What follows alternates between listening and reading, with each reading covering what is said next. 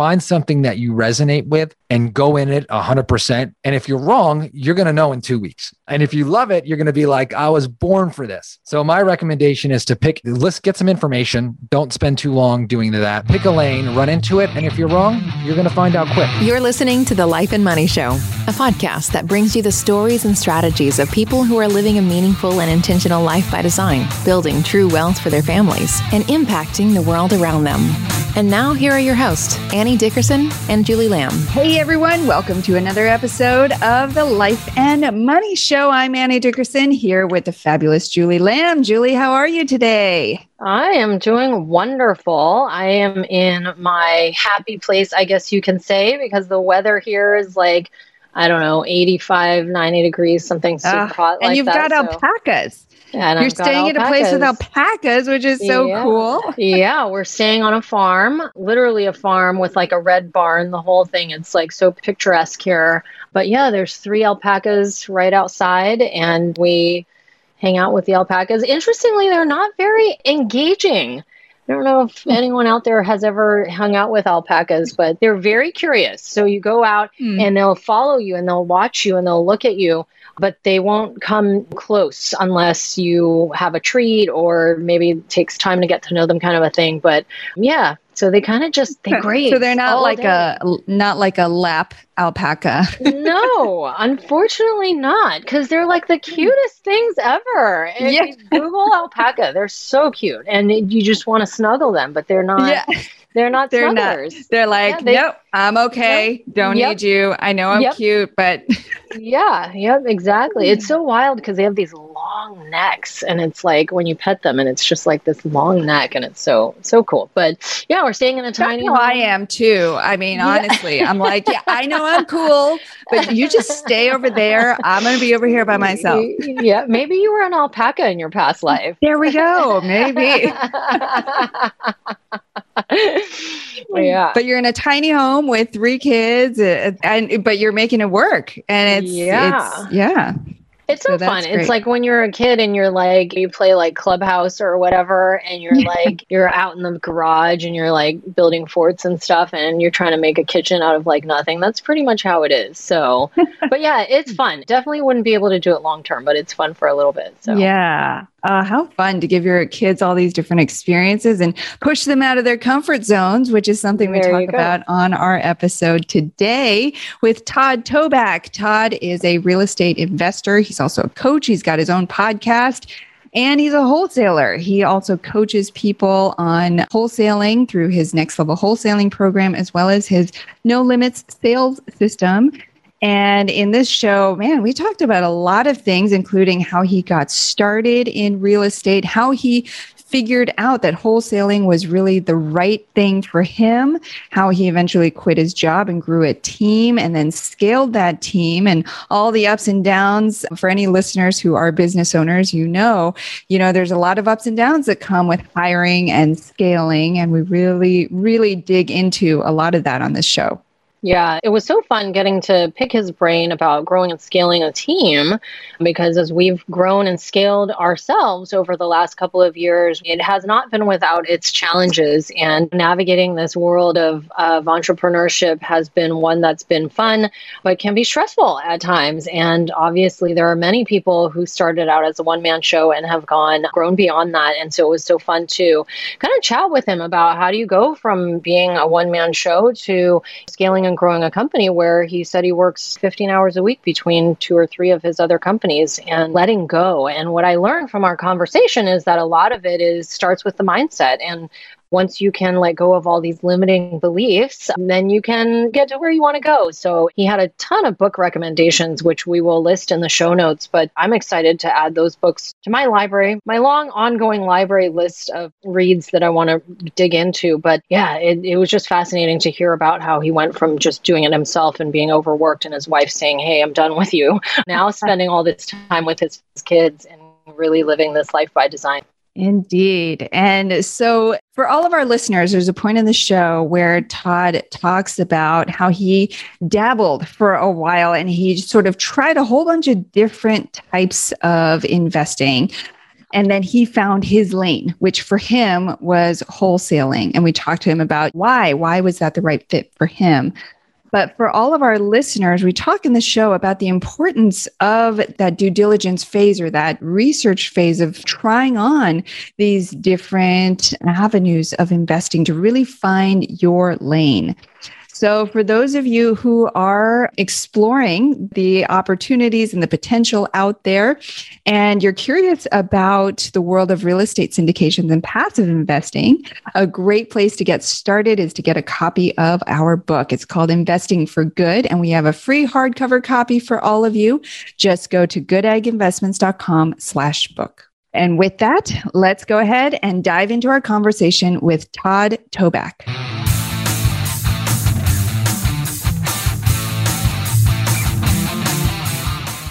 Todd, welcome to the show. How are you? I'm happy to be here and excited to rock and roll today.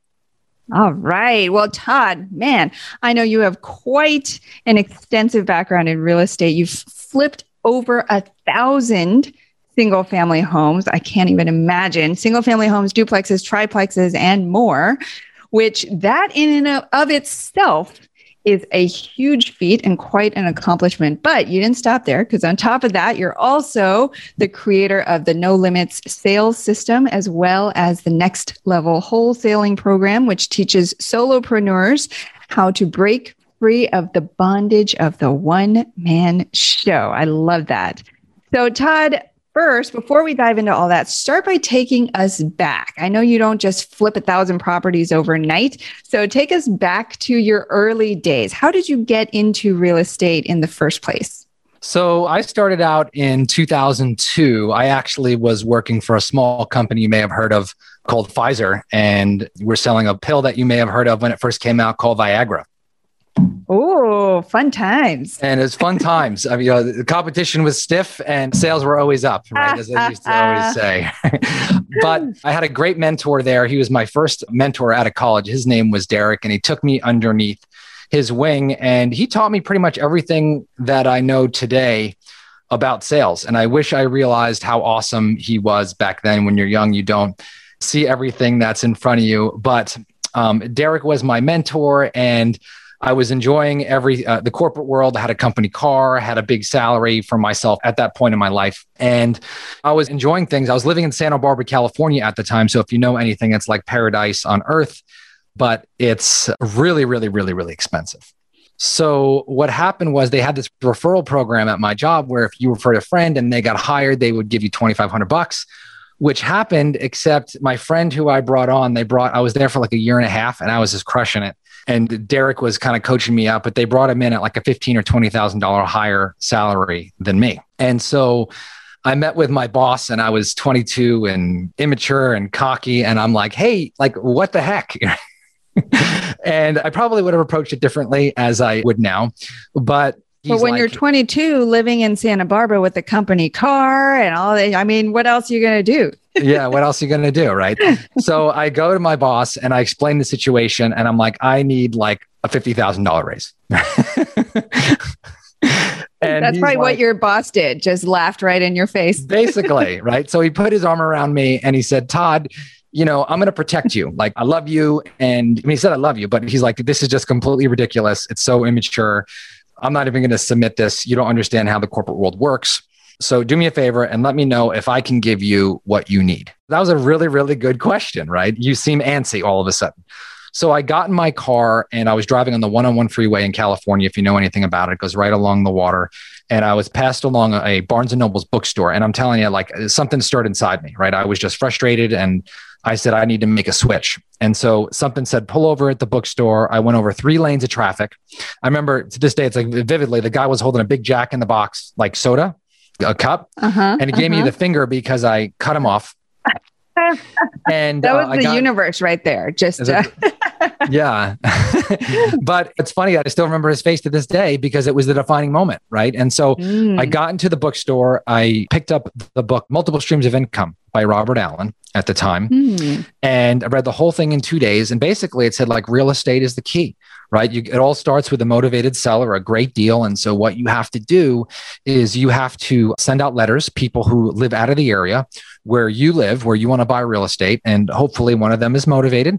And so I sent out 26 letters. I handwrote them all. I got one call, found a motivated seller, locked up a condo, bought it for 279. And I didn't know that you could flip contracts at the time. So I actually had to raise the money. So I asked my dad, he said no. Asked my sister, he said no. Asked some friends, they said no. And then finally, my brother in law, who was married to my sister, said no, said, I want in on the deal. So he came in on the deal. We bought it. We sold it 45 days later for 389, I think. And Not we made $80,000 and it was 40 wow. grand each.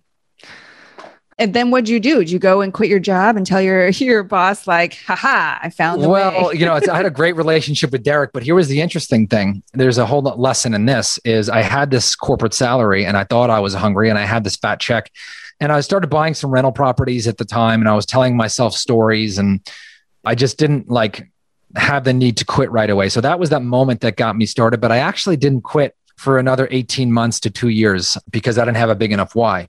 So when my third child was about to be born, that was my why. And I left corporate America and I quit my job. I said, I'm going to do it. I'm going to make it happen. I put away 50K in the bank or so and just said, let's go for it. Mm-hmm. I'm curious when you, because that's quite a story going across three lanes of traffic, somebody giving you the finger, but you're like, you know what? There's something I need to get in there. Like something was calling you there, right? And yeah. then, okay, so here's my question is a lot of people when they get to that point where they're frustrated in their job, they're like, okay, I just need to switch jobs. I need to get another job, or I need to get a better job, or I need to go back to school, right? What was it that did you stumble across that book on multiple streams of income, or did you, I mean, did you know exactly like that's what I need? Well, there's a phenomenon, and I've seen this a lot because I've hired a lot of salespeople inside my organization, and we all have it. And I call it the income thermostat, right? And so we all have an income that we're comfortable with, whether we admit it or not, right? So everyone right now is comfortable with the income that they're making, right? Otherwise, you'd be changing to do something else, right? So you may kind of want to make more, but as soon as all of a sudden it goes, a switch goes on, right? So if you're used to making $250,000 a year and all of a sudden it goes down to 50, something's going to change, right? And so there's got to be a shift. And so for me, at that moment, Derek saying, Am I going to give you what you need? And then me looking at the cost of housing in Santa Barbara, and I'm thinking, this isn't going to add all up. I'm not going to be able to buy a million dollar house on a $90,000 a year salary with a company car, right? It's not going to happen. So for me, that was my moment. The thermostat went on, right? Said, this is too low. And I said, I need a new vehicle. And that's what happened. Mm. And That's so, such a good way. I've never heard that before an income thermostat, but I mm-hmm. really like that because I think a lot of people, they sort of can't put their finger on it. They're like, something's not quite right. But yeah, you're absolutely right. When something drops below your threshold, then you're going to have that why, you're going to have that driving factor that's going to drive you to make a change. Yeah. It's so kind I'm of funny, curious. like using the scenario. I'm sorry, go ahead. Oh no, I was just going to say, I'm curious. Do you still live in Santa Barbara? No, I took a downgrade and I live in San Diego. But you don't know. God forbid. That's funny. Okay, yeah. go ahead. Yeah. It's funny. We get a beach house in Santa Barbara every year. I mean, it's just a phenomenal place. It's pretty magical. But it's funny because, like, I don't know. I'm not sure if either of you have kids. Either of you have kids? We both yes. do. I've got two, and Julie's got three. So yeah, three is like the magic number when stuff starts to change. Like you said, you're like, when I had child three, it was like, that's it. I've got to make a change. And it was the same for me too. When number three came around, it was like, done, decision made, can't live like this, got to change. Yeah. yeah. Yeah. I mean, thank you for sharing that. It's a little more a validation, you know, but going back to that is like, I wouldn't necessarily go into a burning building right on a day-to-day basis but i'm sure if anything serious is going to happen to your kids, like it doesn't matter. Right. And my wife is completely introverted. Right. And like if I raise my voice at like a concert or a sports game, you could tell like she turns red. Well, we recently lost our eight year old at the Safari Wild Animal Park and he was gone. And all of a sudden, my wife was like screaming at the top of her lungs, like, Jude, Jude. And she was like asking everybody, and like she did not care. And I, am like, there's a perfect example. Like, if you have a big enough why, like you do not care about the obstacles. You don't care about your personality. You don't care about your preferences. Mm-hmm. You're not trying to find your passion or your purpose or the meaning in life. You just make it happen. yep, yep, yeah. That's Mama Bear mm-hmm. coming out in her right there. Mama Bear. I know that. Yeah, yep, I know that real well. so I assume you found your your child. we found Jude. Yes, yes. Jude is he was there, and so that was his independence moment. yeah. Yeah. There you go. Well, okay. So take us back. Okay. So you did that, that first deal. It sounds like everything went pretty smoothly. You sent out 26 letters, you got one call back, and you got this great deal. You and your brother in law went into it together and made 80K in a matter of days or a short month or so.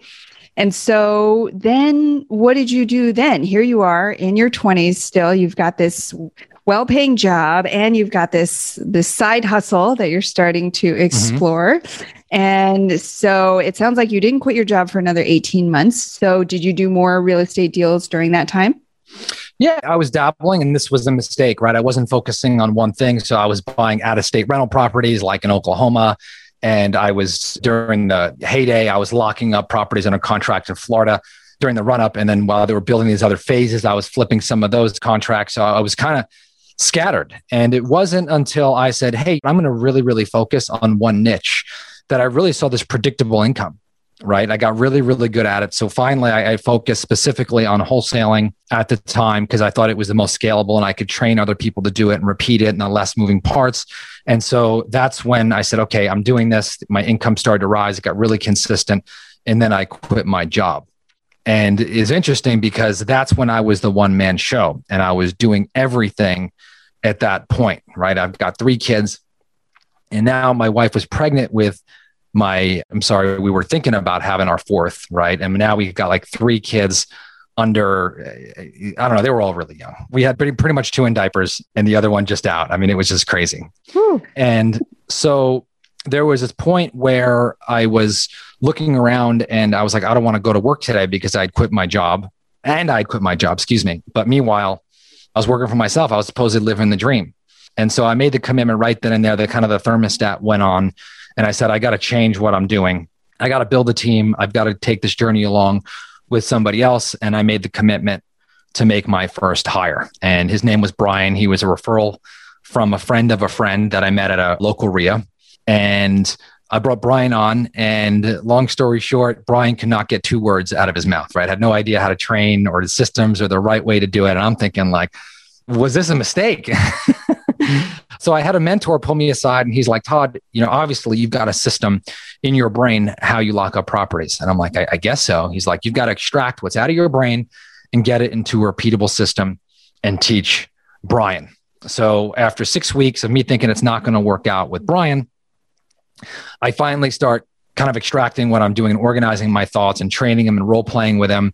And three weeks later, we lock up our first deal together. It was like 40 something thousand dollars in El, El Cajon, California. It was on Prescott Avenue. And three weeks later, we lock up another deal and then another deal and then another deal and then another deal. And we made millions of dollars over a period of years together. So, okay. So, I definitely want to hear more about the system and how you went about that and created that because it sounds like that was the moment, that was the pivot that made all the difference, right? But for those listeners who may not be as familiar with wholesaling, when you say you're the one man show and you had all this stuff to do, walk them through maybe just high level some of the things that go into wholesaling. Sure. Well, wholesaling is just the art of finding a discounted property, right? Meeting with a motivated seller. It's usually direct, although you can get something from an agent, and they've got a problem or a situation and because they're in the situation. They want to trade some of their equity for speed and convenience. And maybe they don't want to trade their equity, but they know that they're going to have to trade some equity for some speed and convenience. And so we communicate that in a way, and we lock that house up under contract, right, with a right to buy it. And because we now control that property, we could turn around and we could sell the rights to this contract to another buyer. So it might be a buy and hold investor, it might be someone who's going to fix it and flip it. Occasionally, it's going to be someone who's going to live in it. In the vast majority, it's in the first two scenarios. So what we do is we just say, hey, if we lock it up for 150 and it's a phenomenal property and it's worth 230, we'll say, hey, do you want to buy this for 180, 185? And you sell it to them direct. And so, really, that's the art of wholesaling, right? Where you don't have to hold the property for any significant amount of time or use a ton of your capital. Now, our business model is in a spot where we take down the biggest deals, where if we know that there's a big spread, we'll just buy it and then we'll clean it out and stick it back on the market. But still, 70% of our deals we don't hold for any length of time. And it sounds like you had, before you had settled on wholesaling, right? You had tried a whole buffet of different options.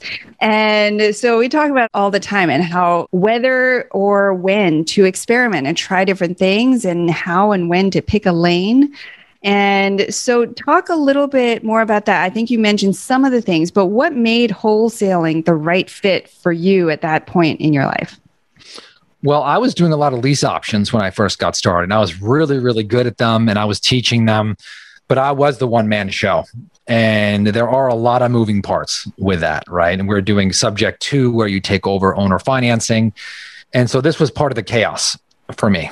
So the wholesaling, I had someone outside looking in and I'd wholesaled a couple properties and he's like, well, you know, look how much money you made here. This seems like it's the simplest, the most repeatable. And so that's why I chose that. But one of the things that I would recommend is when you dabble, you don't get information right? There's no information. And so when you go all in really, really, really fast, you're going to learn if you love something or if you're going to hate it. Right. And so, kind of the reason maybe why I wasn't able to quit my job those 18 months is I was doing a lot of dabbling. And so, I would say find something that you resonate with and go in it 100%. And if you're wrong, you're going to know in two weeks right? and if you love it, you're going to be like, I was born for this. So my recommendation is to pick let's get some information. Don't spend too long doing that.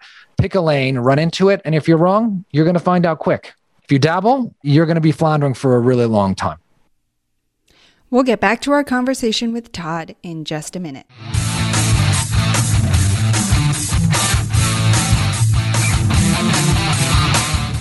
Have you been thinking about investing in real estate but aren't sure you have the time or the desire to manage the investment? Perhaps you're afraid, like we were, that you'll make the mistake of choosing the wrong mortgage or the wrong team and lose your entire investment. Well, that's exactly why we created the Good Egg Investor Club. We do the work of identifying solid real estate investment opportunities in the best markets around the country and then partner with you to acquire these investments and then we'll all share in the returns. We'll identify the growing markets, strong, experienced teams, and the solid deals. We do all the heavy lifting of managing the tenants and the renovations, and as a passive partner, you get to enjoy all the benefits of investing in real estate monthly cash flow, long term appreciation, and the ongoing tax benefits. When we first discovered passive investing through real estate syndications, we realized it fit perfectly into our busy lives. We could put our money to work for our families, work less, and get more time back in our days so that we could focus on what matters most and discover our true passion and purpose in life. We've now helped hundreds of people invest passively in real estate syndications and are seeing the positive impact it's had on their lives. We invite you to partner with us by joining the Good Egg Investor Club today so you can start putting your money to work for you and get more time back in your day. Because we know that when people have more time in their days, they can do the true work they were intended to do and the world will be a better place. To sign up for the Good Egg Investor Club, go to goodegginvestments.com slash invest and we'll take it from there. That's goodegginvestments.com slash invest.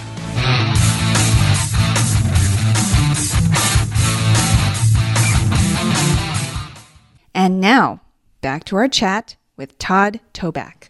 I think there's something to be said too for dabbling, though, because you're kind of investigating, is the way I like to look at it, and to see is this something that I want to do before I go all in. And mm-hmm. so maybe not dabbling where you're actually doing the thing, but at least doing your pretty significant amount of research on different directions that you mm-hmm. could go. I know for me, that's what I did. It was hard for me to know which lane to pick and go all in unless I felt like I had enough information about each thing, whether it was like flipping or wholesaling and mm-hmm. getting to a point where it was like pretty serious. I didn't actually ever execute on those things, but I spent a good amount of time like researching. And I think that's important too because it's hard to know like with absolute certainty, you know, when you go into something if it's really what you want to do if you don't know the full like realm of it. So I think there was a lot of value in dabbling though too for you probably that where you kind of got to see like got a little taste of all these different things like is this for me or isn't it for me? So Well, I think what you're describing, I guess I don't describe as dabbling, right? So what you're talking about is research and gathering information.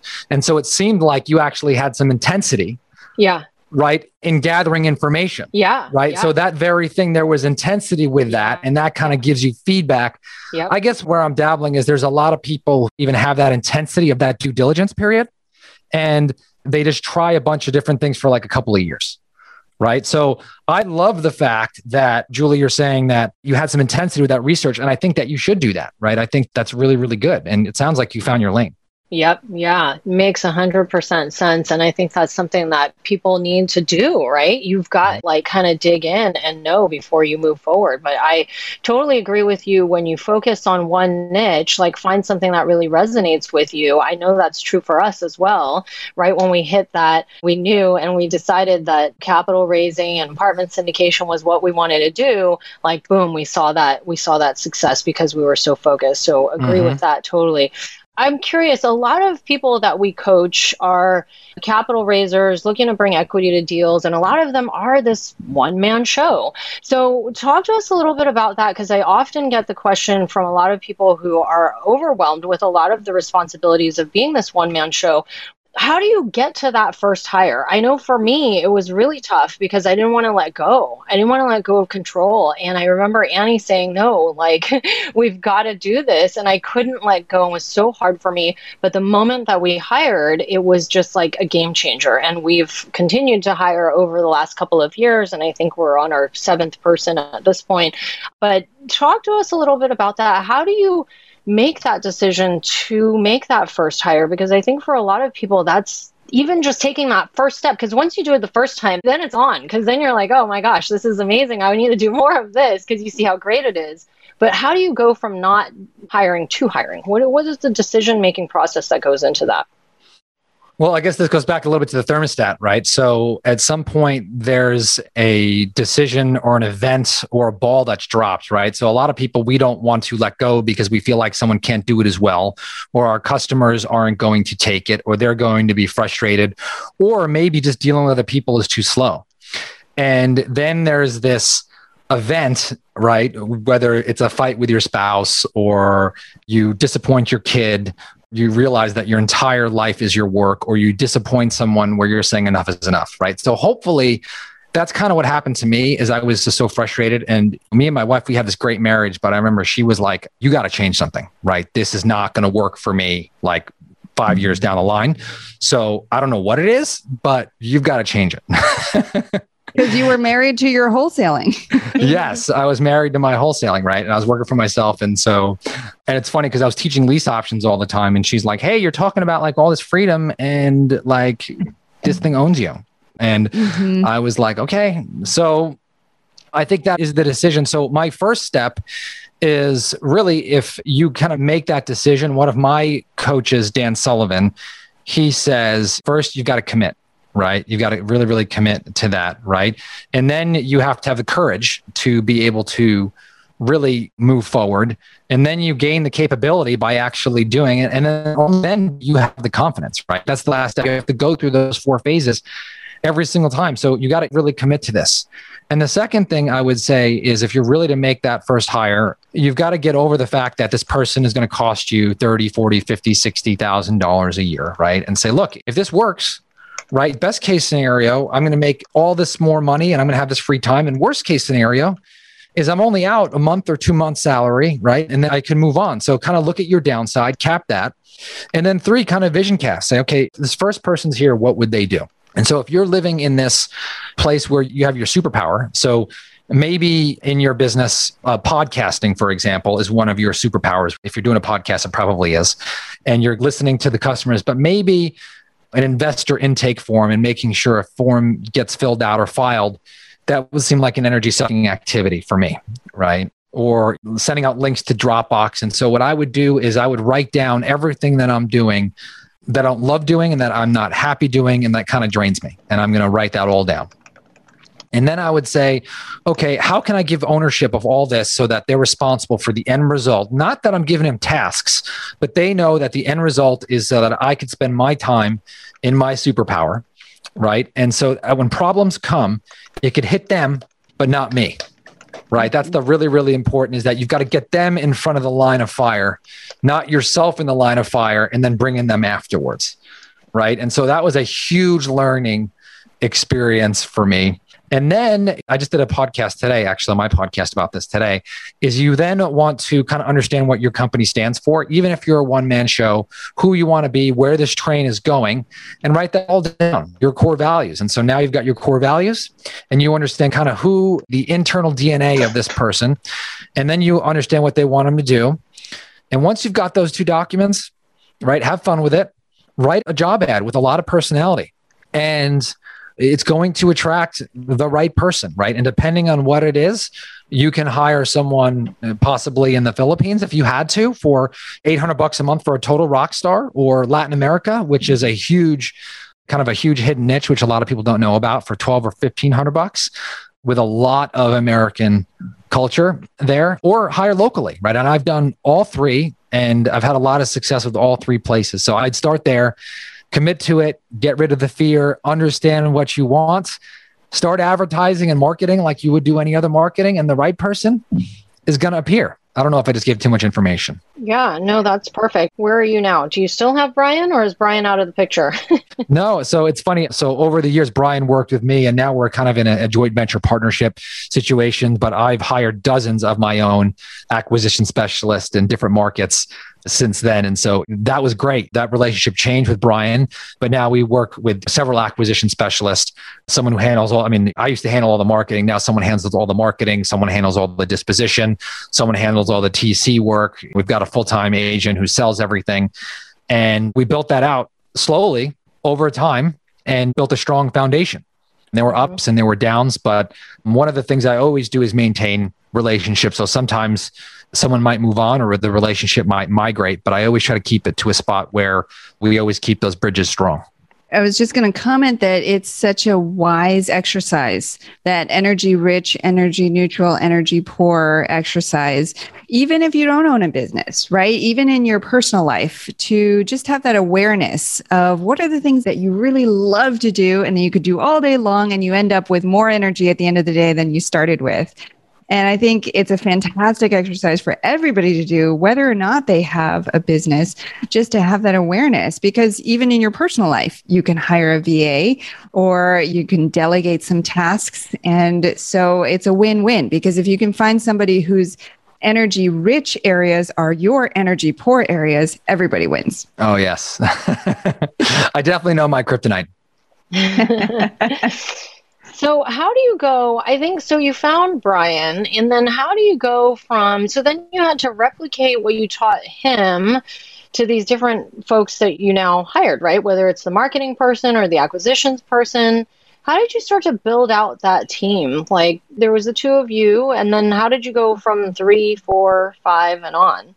One at a time one at yeah. a time where we just said okay this is the very next person it's funny though one of the last things i hired and i think a lot of visionaries do this is we tend to the strength of the visionary usually becomes the weakness of the company right because right. they don't want to let that go and so for me marketing was one of the last things that I let go uh-huh. in the company. Uh, are you guys laughing because you guys experienced Yeah, this? I'm giggling because that is me right there. I'm like, if the one thing, it's like the sales piece, like the marketing, the words, the whole how we're going to attract the clients, like that whole thing, I just can't let go of. I yeah. feel like that's the thing that makes the company. So anyway, yeah.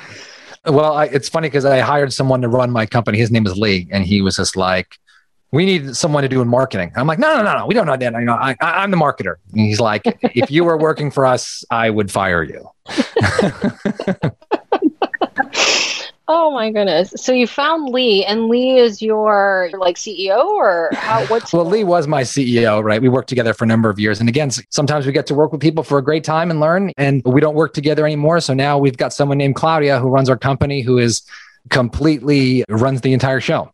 And it's wow. funny because I was texting with Lee, and we learned a lot while we worked together but why we decided to move on from each other. But some of those are you always want to be looking and, and investing in your people like you're going to work together forever but right. you got to plan and also always be looking for people to add to your bench because you never know how big you're going to go and how far you can grow and you don't want to look for someone when you need someone mm-hmm. yeah oh yeah yeah yeah oh my goodness that's interesting and how did you let go of that comfort to say okay i'm going to hand over my company to somebody and say you are now in charge like that seems so scary i don't know like, how did you get there? What did you do to get comfortable with that?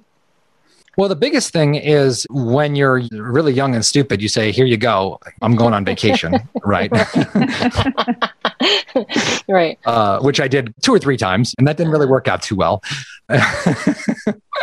but then you really create a vision. So, one of the things, like, I had all these fears, and then once I got past them, like, it totally changed it. So, like, the profit and loss, like, I didn't want to share that with my operations manager because I was like, oh my God, he's going to see the profit and loss and he's going to be like judging me for how much we're making. Right. And he's running here 50 hours a week. Right, right, so I was like scared of that. And then I was yeah. like, well, I don't want to teach everyone everything because then they're going to steal my company. I'm like, oh my, you know, right. these are like the stupidest things ever. Right. Meanwhile, if they're running the company, they think you're keeping 100% of it anyway. Right. Uh-huh. So get rid of that, show them the P&L. Actually, they'll be pleasantly surprised that running a business is awesome and I'd never change a thing, but it's not as profitable as they think and actually kind of puts them in a better mindset to do a better job. Mm-hmm. So, really setting that expectation and giving what I got really excited, a change that I had was instead of being a genius with a thousand helpers, right? Santa and the elves, I said, Hey, I really want to create leaders inside the organization. So, there's another book I'll recommend called 12 Irrefutable Laws of Leadership. The number might be wrong but phenomenal book by John Maxwell. And that's one of the laws, right? The law of exponential growth is when you start creating leaders. So that was my first set. I was like, I want to start creating leaders and people who are going to grow other people. And so then I found someone who I thought could run the company. And I said, This is my vision. Here's the profit and loss. Here's really where the company is going. And so once we set a five year vision for the company, then we broke that into a one year plan, and then we brought that into quarterly goals with quarterly rocks. And then you kind of hand this to somebody and you see that plan. And then you've got weekly meetings with accountability to kind of see what they're doing.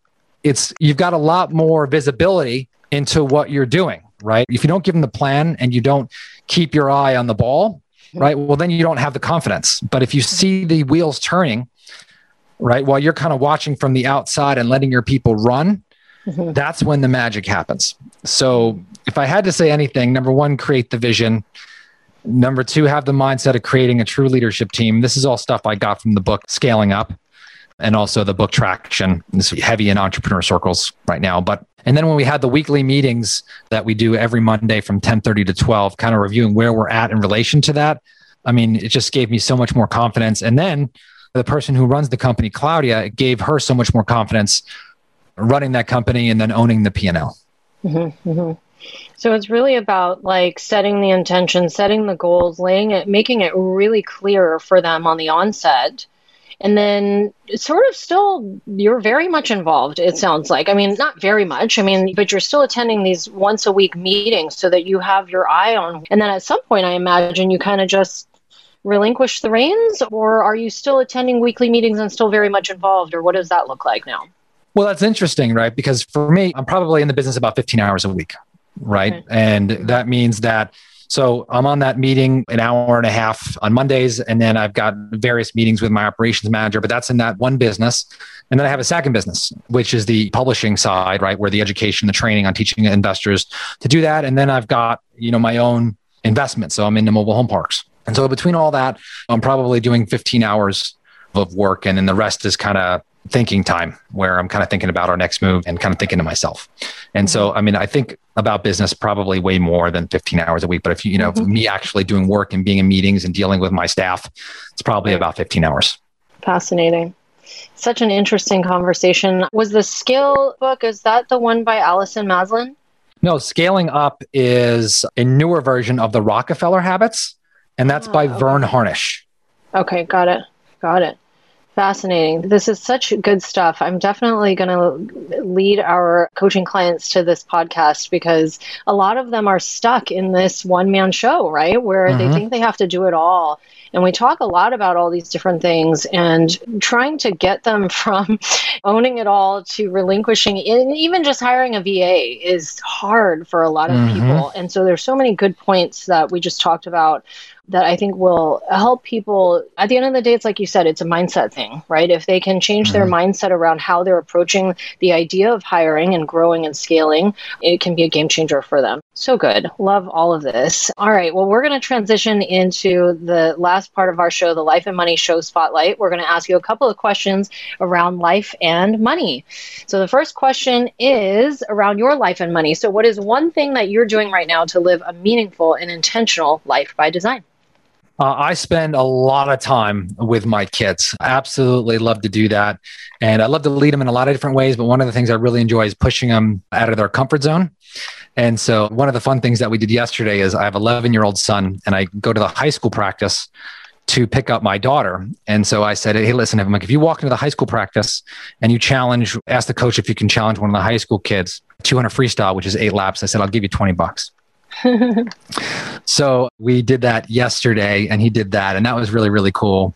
And so i'm always constantly doing stuff with my kids to challenge them and get them out of their comfort zone and be better human beings and make more of an impact. So that's one of the fun things i'm working on now I love that. Did you start that when they were really young or when they got a little bit older, pushing them out of their comfort zone? Really young. I mean, my two older daughters, you know, I don't know if this is like nature versus nurture. Of course, my sons mm-hmm. are more into it, but maybe I learned the incentives. So if I just did all the challenges without all the incentives, maybe mm-hmm. they're not as effective. But when I add really cool incentives, they really jump on these challenges.